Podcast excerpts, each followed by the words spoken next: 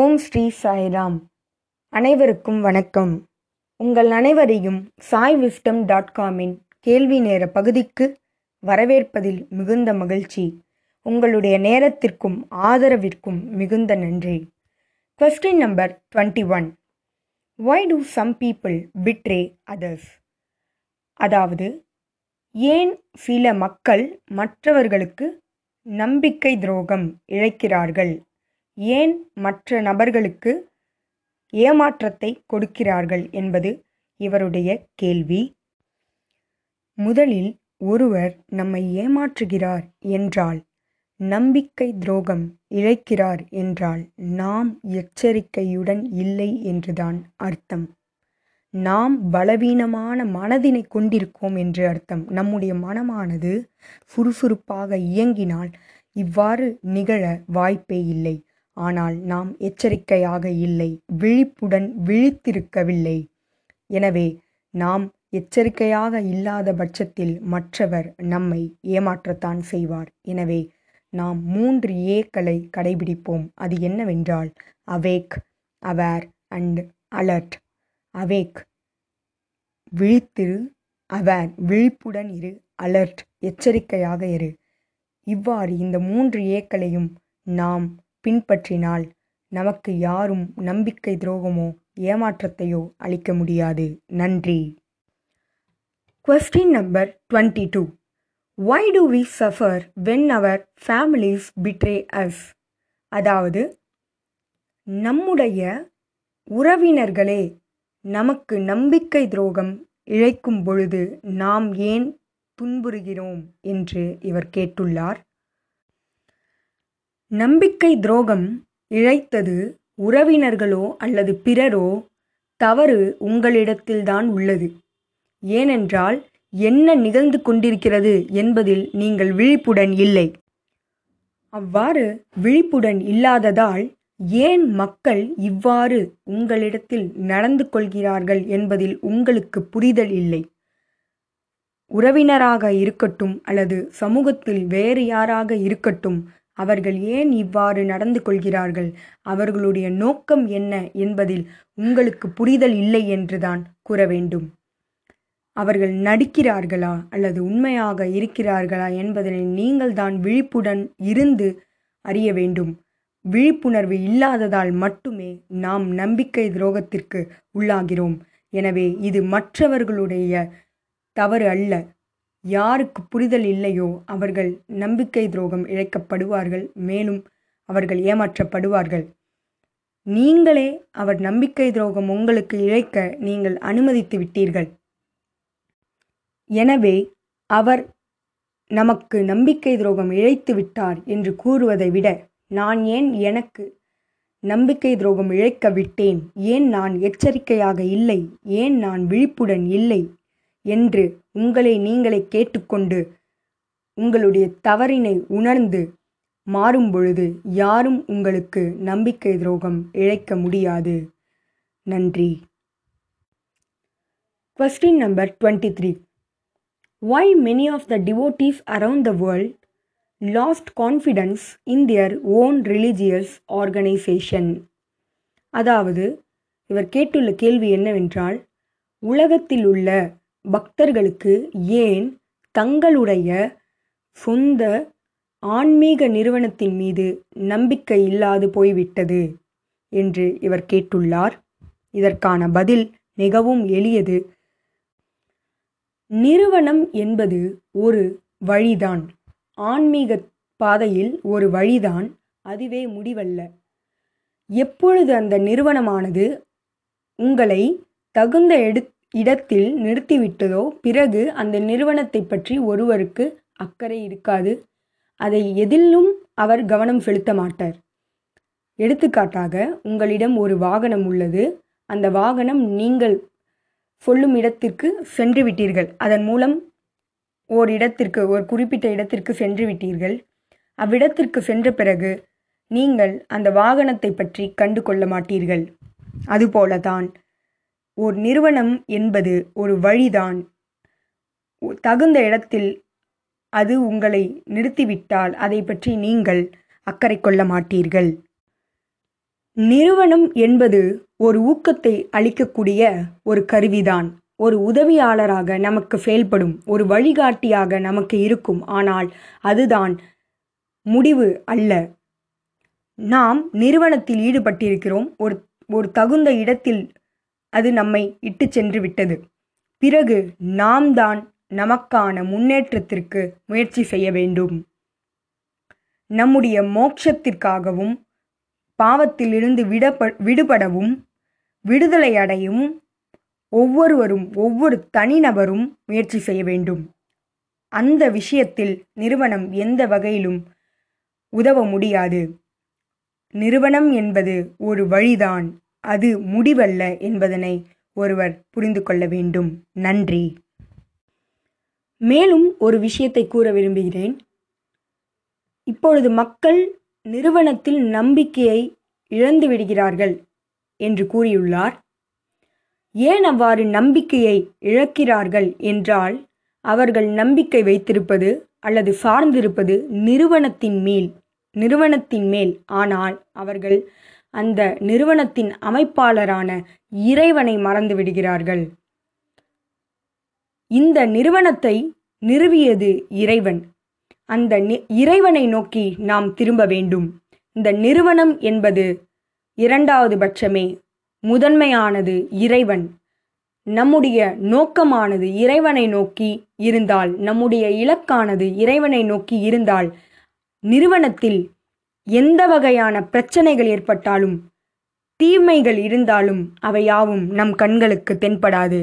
நம்முடைய இலக்கானது இறைவனை நோக்கி இருக்கும் பொழுது நம்பிக்கையானது நிறுவப்பட்டுவிடும்.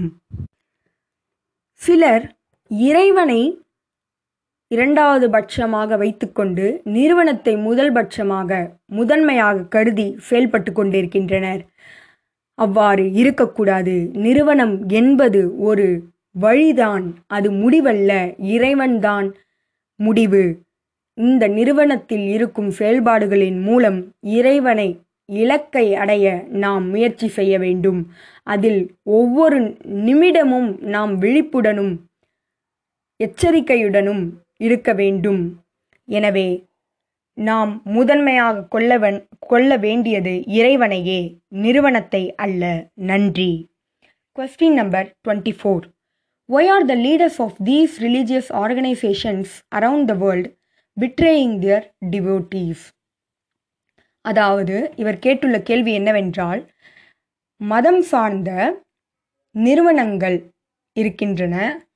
அவற்றை அவற்றை பாதுகாக்கும் தலைவர்களே தங்களுடைய பக்தர்களை ஏமாற்றுகிறார்கள், நம்பிக்கை துரோகம் இழைக்கிறார்கள். அது ஏன் என்று கேட்டுள்ளார். நான் பக்தர்களை தான் குறை கூறுவேன், தலைவர்களை அல்ல. அவர்களை நம்பிக்கை துரோகம் இழைக்க விட்டது பக்தர்கள்தான். ஏன் அவர்களால் ஏமாற்றப்பட்டீர்கள்? நீங்கள் அவ்வாறு இருந்தால் அவர்கள் உங்களை ஏமாற்றத்தான் செய்வர். தலைவர்கள் முக்கியமல்ல, நிறுவனத்தின் கொள்கைகள் தான் முக்கியம். நிறுவனத்தின் நோக்கம் என்ன என்பதனை நீங்கள் அறிய வேண்டும். அதுதான் முதன்மையானது. தலைவர்கள் என்பவர் கருவிதான்.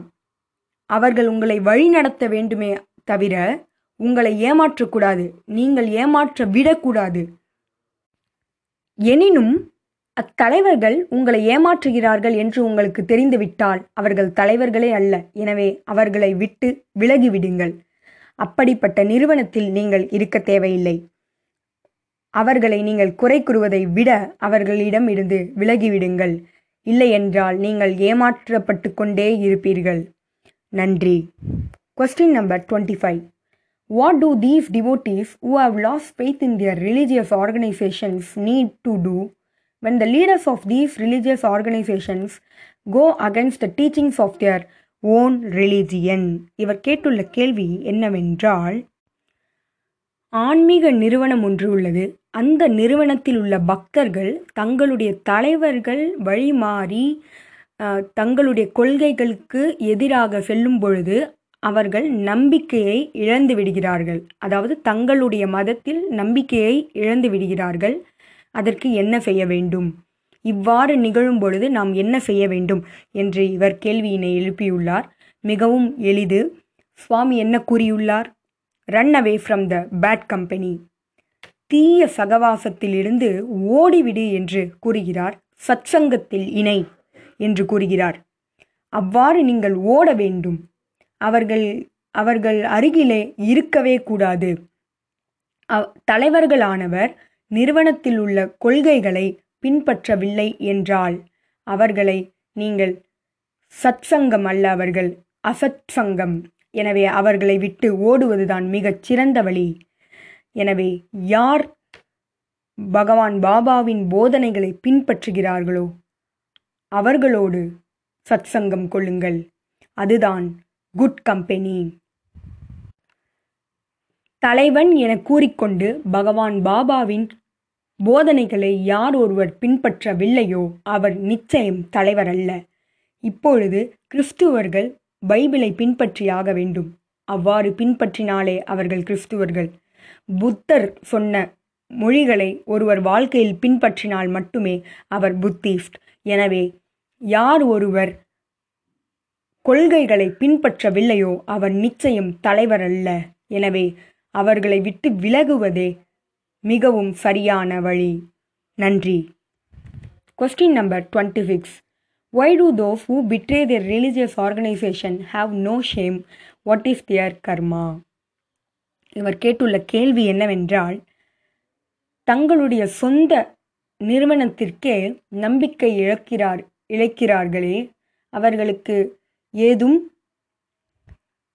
அசிங்கமாக இருக்கிறா இருக்காதா கூச்சமாக இருக்காதா? அவர்களுடைய கர்மா அவர்களுக்கு என்ன இழைக்கும் என்று கேட்டுள்ளார் இவர். அவர்கள் அசிங்கப்படாமல் இருப்பதாலேயே அவர்கள் நம்பிக்கை துரோகம் துரோகம் இழைக்கிறார்கள். அவர்களுக்கு அந்த ஒரு விஷயம் இருந்திருந்தால் அவர்கள் இவ்வாறு மற்றவர்களை ஏமாற்ற மாட்டார்கள். அவர்கள் அவர்களுடைய கர்மா என்னவாக இருக்கும்? அவர்கள் அவர்களுடைய கர்மாவினை நிச்சயம் எதிர்கொண்டாக வேண்டும். ஒவ்வொரு நிமிடத்திலும் அவர்கள் எதிர்கொண்டாக வேண்டும். ஏனென்றால் ஒரு செயலுக்கு நிச்சயம் எதிர்வினை உண்டு. எனவே அவர்களுடைய கர்ம வினையானது தீவிரமாக அவர்களை வந்து தாக்கும் என்பதில் எந்த ஒரு எந்த ஒரு சமாதானமும் இருக்க முடியாது. அவர்கள் இந்த கர்மா கர்ம வினை என்பதிலிருந்து தப்பிக்கவே இயலாது. அவர்களுடைய விதியினை அவர்களுடைய கர்மாவினை அவர்களே நிர்ணயித்து கொண்டிருக்கிறார்கள். எனவே அத்தகைய மக்களிடமிருந்து நாம் விலகி இருப்போம். அவர்களுக்கு ஒரு கூச்சம் கூட இல்லை என்பதாலே அவர்கள் நம்பிக்கை துரோகம் இழைத்து கொண்டிருக்கிறார்கள். எனவே அவர்களை பற்றி நாம் கவலைப்பட தேவையில்லை. அவர்களிடம் அவர்களிடம் இருந்து விலகுவதே மிகச் சரியான வழி. நன்றி. Question number twenty seven. இவர் கேட்டுள்ள கேள்வி என்னவென்றால், தன்னுடைய நிறுவனத்தின் தலைவர் தங்களை, அதாவது பக்தர்களை ஏமாற்றிவிட்டார், நம்பிக்கை துரோகம் இழைத்து விட்டார் என்று தெரிய வந்தால் பக்தர்கள் என்ன செய்ய வேண்டும் என்று கேட்டுள்ளார். உடனடியாக அந்த நிறுவனத்திலிருந்து நீங்கள் விலக வேண்டும். நீங்கள் ஏமாற்றப்பட்ட விட்டீர்கள், நம்பிக்கை துரோகம் உங்களுக்கு இழைக்கப்பட்டது என்று தெரிந்த பிறகு நீங்கள் ஏன் அந்த நிறுவனத்தில் தொடர்ந்து இருக்க வேண்டும் என்று நினைக்கிறீர்கள்? வெளியே வந்து விடீர்கள். ஸ்ரீ ஜே. கிருஷ்ணமூர்த்தி, அதாவது ஜித்து கிருஷ்ணமூர்த்தி என்று அழைக்கப்படும் ஒருவரின் வாழ்க்கை வரலாற்றில் பார்த்தீர்கள் என்றால், இந்த கிருஷ்ணமூர்த்தி என்பவர் பிரம்ம ஞானத்தை அளிக்கும் ஒரு விடுதியில் அங்கு சேர்ந்து இருந்தார். ஆனால் அவர் என்ன கூறினார் என்றால், I have got nothing to do with it. அங்கு எதுவுமே அவருக்கு கிடைக்கவில்லை, பிரம்ம ஞானமானது கிடைக்கவில்லை என்று தெரிந்தவுடன் அங்கிருந்து விலகிவிட்டார். எனவே உங்களுக்கு பிடிக்கவில்லை என்றால் நீ உங்கள் உங்களுக்கு அந்நிறுவனத்தை விட்டு வெளியே வர எல்லா சுதந்திரமும் உண்டு. ஏன் உங்களை நீங்களே குறை கொ குறை கூறி கொண்டிருக்கிறீர்கள்? நீங்கள் வெளியே வந்து விடுவதுதான் மிகச்சரி. அதுதான் நாம் செய்ய வேண்டிய விஷயம். இனி எச்சரிக்கையாக இருங்கள், விழிப்புடன் விழித்திருங்கள். இது போன்ற ஏமாற்றுக்காரர்களிடம் ஏமாந்து விடாதீர்கள். எனவே நாம் செய்ய வேண்டியது ஒன்றே ஒன்றுதான், அவர்களை விட்டு விலகி நம்மை நாமே பாதுகாத்து கொள்ள வேண்டும். நன்றி. Always. Question number twenty eight. Always, I think why people should do puja when someone passes away in their family, either direct family or member or in their family tree. இவர் கேட்டுள்ள கேள்வி என்னவென்றால், ஏன் ஒவ்வொரு குடும்பத்திலும் ஒருவர் இறந்து விட்டார் என்றால் பூஜைகளை மேற்கொள்ளுகின்றனர். குடும்பத்தில் யாரோ ஒருவர் இறந்து விட்டால் கூட அவர்களுக்கு படைக்கிறார்கள். அது ஏன்? அந்த சம்பிரதாயத்தை பற்றி இவர் கேள்வியினை எழுப்பியுள்ளார். நீங்கள் இந்த சம்பிரதாயத்தினை தவறாக புரிந்து கொண்டிருக்கிறீர்கள். ஒருவர் நம்மை விட்டு விலகிவிட்டால் நாம் கடவுளுக்கு நன்றி தெரிவிப்பது இல்லை. எதற்காக நாம் அந்த பூஜைகளை எல்லாம் செய்கிறோம் என்றால் இறைவனுக்கு நன்றி தெரிவிக்க. இது போன்ற ஒரு ஆன்மாவினை இவ்வுலகத்தில் கொடுத்ததற்கு அவர்கள் யார் யாருக்கெல்லாம் நன்றி, யார் யாருக்கெல்லாம் உதவினார்களோ அது அனைத்திற்கும் நன்றி என ஒவ்வொரு விதத்திலும் நம்முடைய நன்றி கடனை அவர்களுக்கு தெரிவிக்கிறோம், இறைவனுக்கு தெரிவிக்கிறோம். இது போன்றவரை நம்முடைய பூமிக்கு அனுப்பியதற்கு. எனவே இது ஒரு நன்றி உணர்வான செயலை தவிர அவர் சென்று விட்டதற்காக இறைவனுக்கு நன்றி சொல்வது அல்ல. அவருடைய ஆன்மாவானது அமைதியில் இருக்கட்டும், ஆனந்தத்தை அடையட்டும், இறைவனிடம் ஒன்று சேரட்டும் என்ற வகையில் நடத்துவதுதான் பூஜையை தவிர அவர் சென்றுவிட்டார் என்று நாம் அவர் இறைவனுக்கு நன்றி கூறுவதல்ல. எனவே நம்முடைய சம்பிரதாயத்தின் முக்கியத்துவத்தினை புரிந்து கொள்ள வேண்டும். நன்றி. ஜெய் சாய்ராம்.